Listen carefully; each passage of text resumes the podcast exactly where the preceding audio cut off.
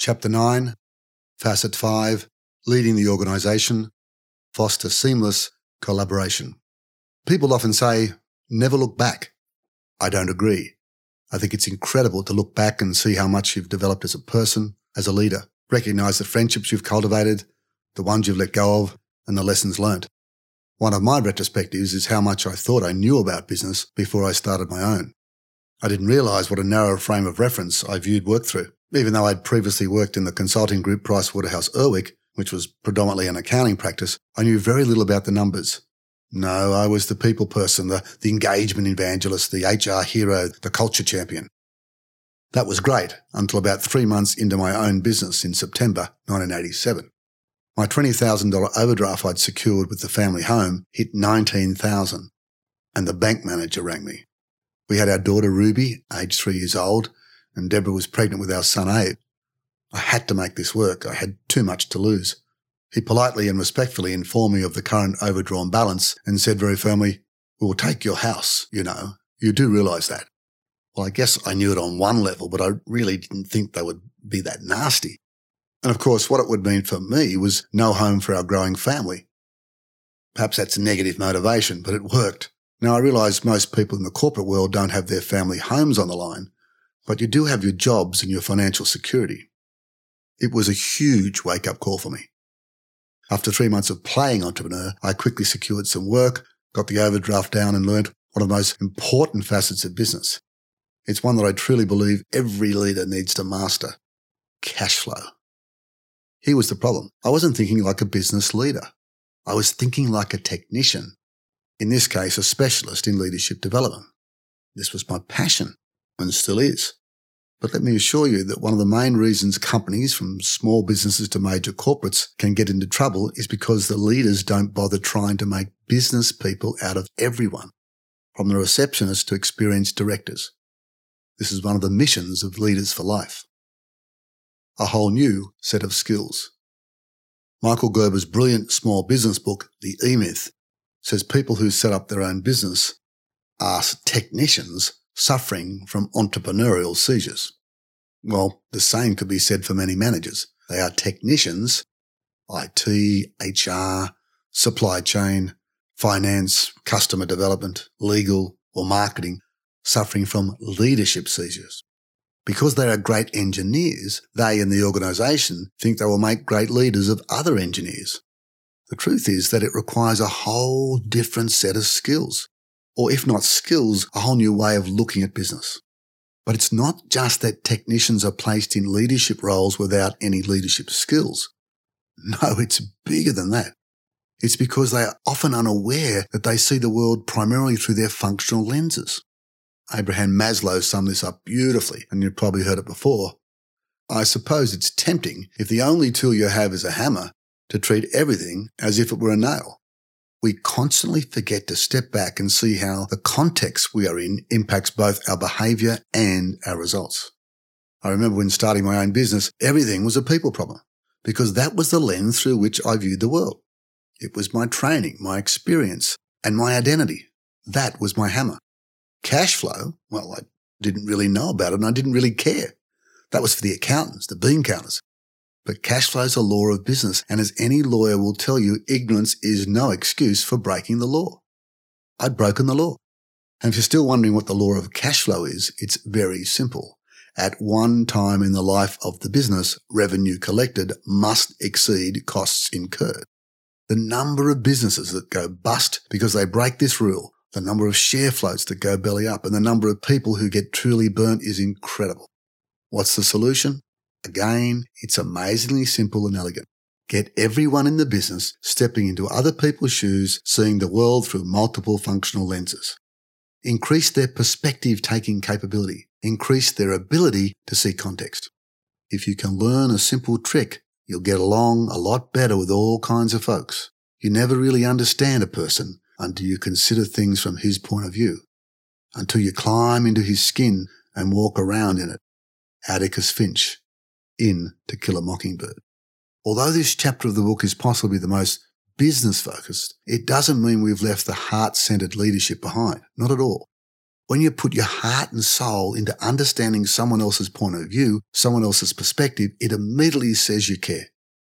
People pick up on your intention and your willingness to see where they're coming from.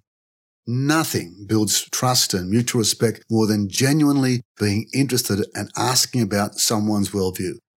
Watch what your willingness to climb into their skin and walk around in it does for your relationships.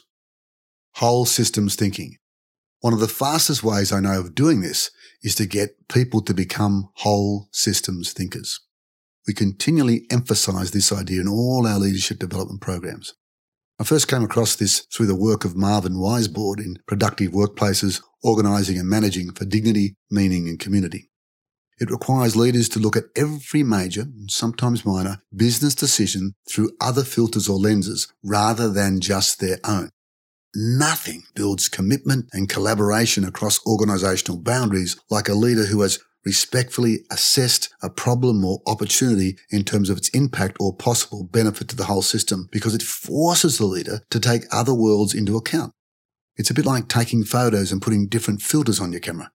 It's the same picture, but every one of the filters gives you a different perspective.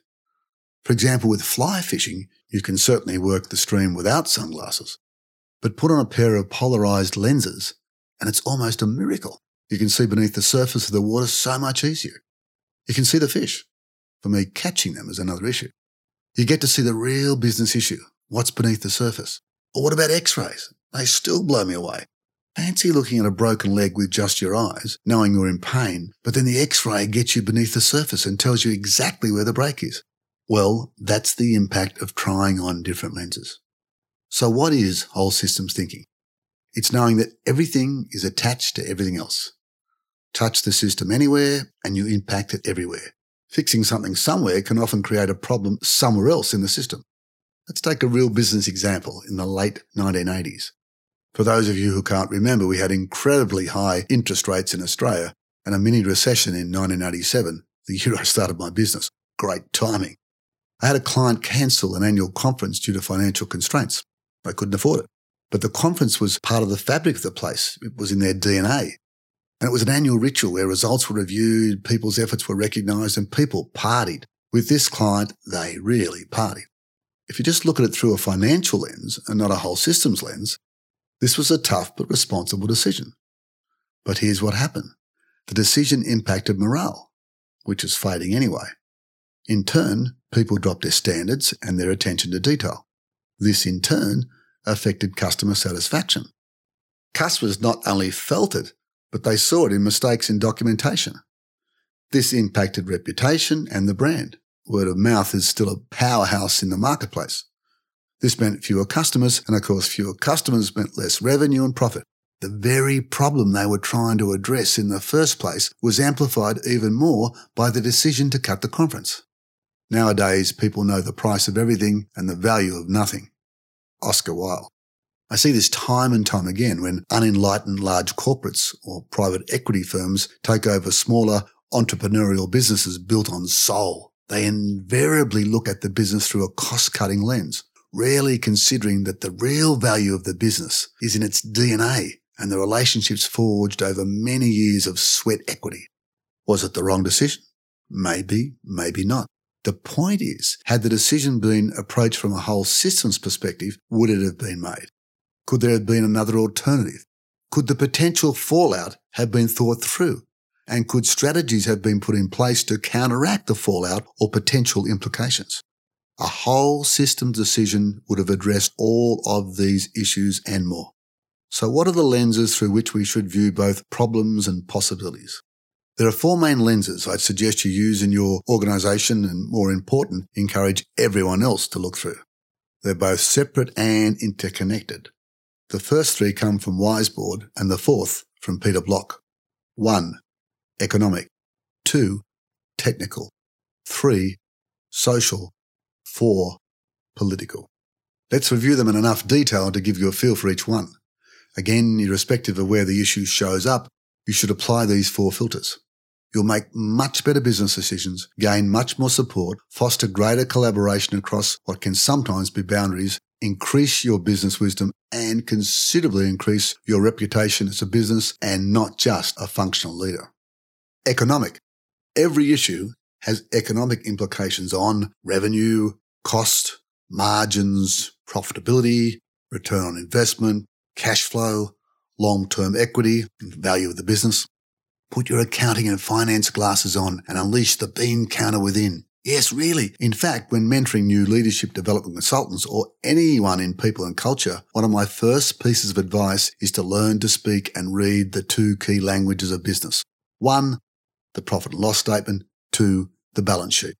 Unless it's a private company, and even then we have what is known as open book management, Imagine the difference it would make to the decision making of every member of the organization if they thought about the short term and long term economic implications of their decisions.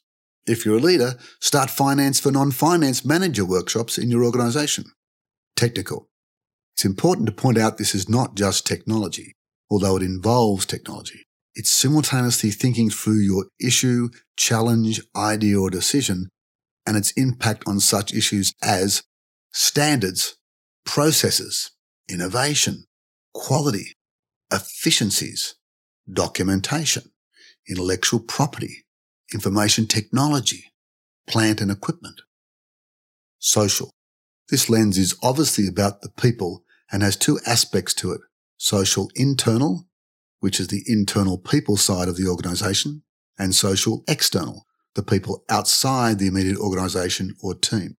For social internal, we have such factors as morale, engagement, culture, excitement, talent strength, bench strength, succession. Social external includes such factors and people as brand, reputation, social purpose, service levels, customers, consumers, governance, suppliers. Political. Many see political as a subset of social Yet over the years, I've begun to realize that organizations are so political that it's important enough to have this as a separate lens. I want to make a distinction here as Peter Block does in The Empowered Manager, a brilliant read about positive versus negative politics. Block tells us that negative politics shows up in such ways as saying yes when you mean no, withholding information, speaking directly to higher authorities and not informing your boss, name dropping as manipulation, benefits without concessions, tough or tender face. According to Block, positive politics is the advocacy of your function and the gaining of support for your personal and organizational goals. It involves four key stands. One, having your own vision of greatness. Two, being real and authentic. Three, being a living, breathing role model of the values you espouse. And four, managing all your stakeholders differently based on trust and agreement. It requires leaders making decisions or considering impacts and consequences to ask such questions as who's vulnerable? Who could get hurt? Whose power may be impacted? Who do we need to get on side? Who has the itch, the pain that needs to be scratched? Where's the energy? Who has the ear of the final decision maker? Who will have the final authority? Who will make it happen and be responsible for implementation? Whom do we need to check in with or at least consult? Whom do we need to at least inform? Two of the biggest objections that come up again and again when people meet resistance to their ideas are, why wasn't I asked and why wasn't I told? By now you've no doubt picked up my love of mnemonics to make life as simple, practical and memorable as possible. Here's another one based on the idea that whole systems thinkers really get to the heart of the issue. They don't take yes or no for that matter for an answer. They look beyond the immediate issue and think about decisions and actions from a much larger perspective. You'll sometimes be seen as a bit annoying, sometimes frustrating to deal with, a disruptive thinker, an irritant, or a pest. Good. Great. That's your job. Your role is to be a systems PEST, which stands for political, economic, social, technical. Ironically enough, the more of a pest you are, the more you'll help to foster collaboration across boundaries. Lately, I've seen many leaders add another two lenses, environmental and legal. So I guess it becomes P-E-S-T-E-L, pestel. Time for reflection. One of the things we most cling to in life is our identity. we find it too silly or uncomfortable at a party to ask, Who are you? And we probably couldn't answer that question anyway. Therefore, we ask, What are you? Well, not as bluntly as that. Normally, it's, What do you do for a living? Then we make quantum leaps in logic about the sort of person to whom we're talking. From there, we make up all sorts of characteristics about the person we have just met, based on our past stereotyping of the traits of people in those sorts of roles or occupations. Your accountants are into money and finances. Your engineers are into building or blowing up things. Your HR people are into people, of course, and those in advertising are our crazy creatives. Why is this? Well, it's because although we have this huge need for change and being surprised, we also have this huge need for certainty and stability. It's not only for who others are, but for who we are. Our need to hold onto our self-concept, our personal identity is mind-blowing, even though it may not serve us. Years ago, I was introduced to the concept of recidivism in the jail system a social worker told me that even though prisoners may have a low self-esteem and feel unworthy, recidivists' self-concepts are in fact very strong. A recidivist is a convicted criminal who reoffends, especially repeatedly. They see themselves as an offender and recommit crimes to be put back in jail because it's jail that literally and figuratively houses their identity. And you know what? I also see this in the corporate world where leaders hang on to their identities. Irrespective of their seniority as leaders, they see themselves as salespeople, as engineers, or as marketers. They continue to see the world through this lens and the filters that go with it. An ex-general manager of sales becomes the new managing director and states very clearly, you're either selling or serving someone who is selling. He doesn't even think about how this will land with those in the supply chain. Most in supply chain, believe it or not, see it as repugnant and a real put down. Whole systems thinking is so much more than a way of viewing the world of business. It's a chance to totally transform your identity, which as I previously said is one of the hardest things to let go of and one of the most liberating things when you do. Imagine what it would be like to take on a whole new identity, that of a systems thinker, the total business leader in every sense of the word. You do it so much so that after 12 months, you're almost unrecognizable to yourself. Week five, small tweak five. Next time an important business decision needs to be made, consider the whole system and at the very least simply ask yourself or those around you five simple questions. Yes, you may unsettle a few feathers, but as a leader for life, that's part of your role as a real pest. One, political. What, if any, are the political implications of this issue? Two, economic. What, if any, are the economic implications of this issue?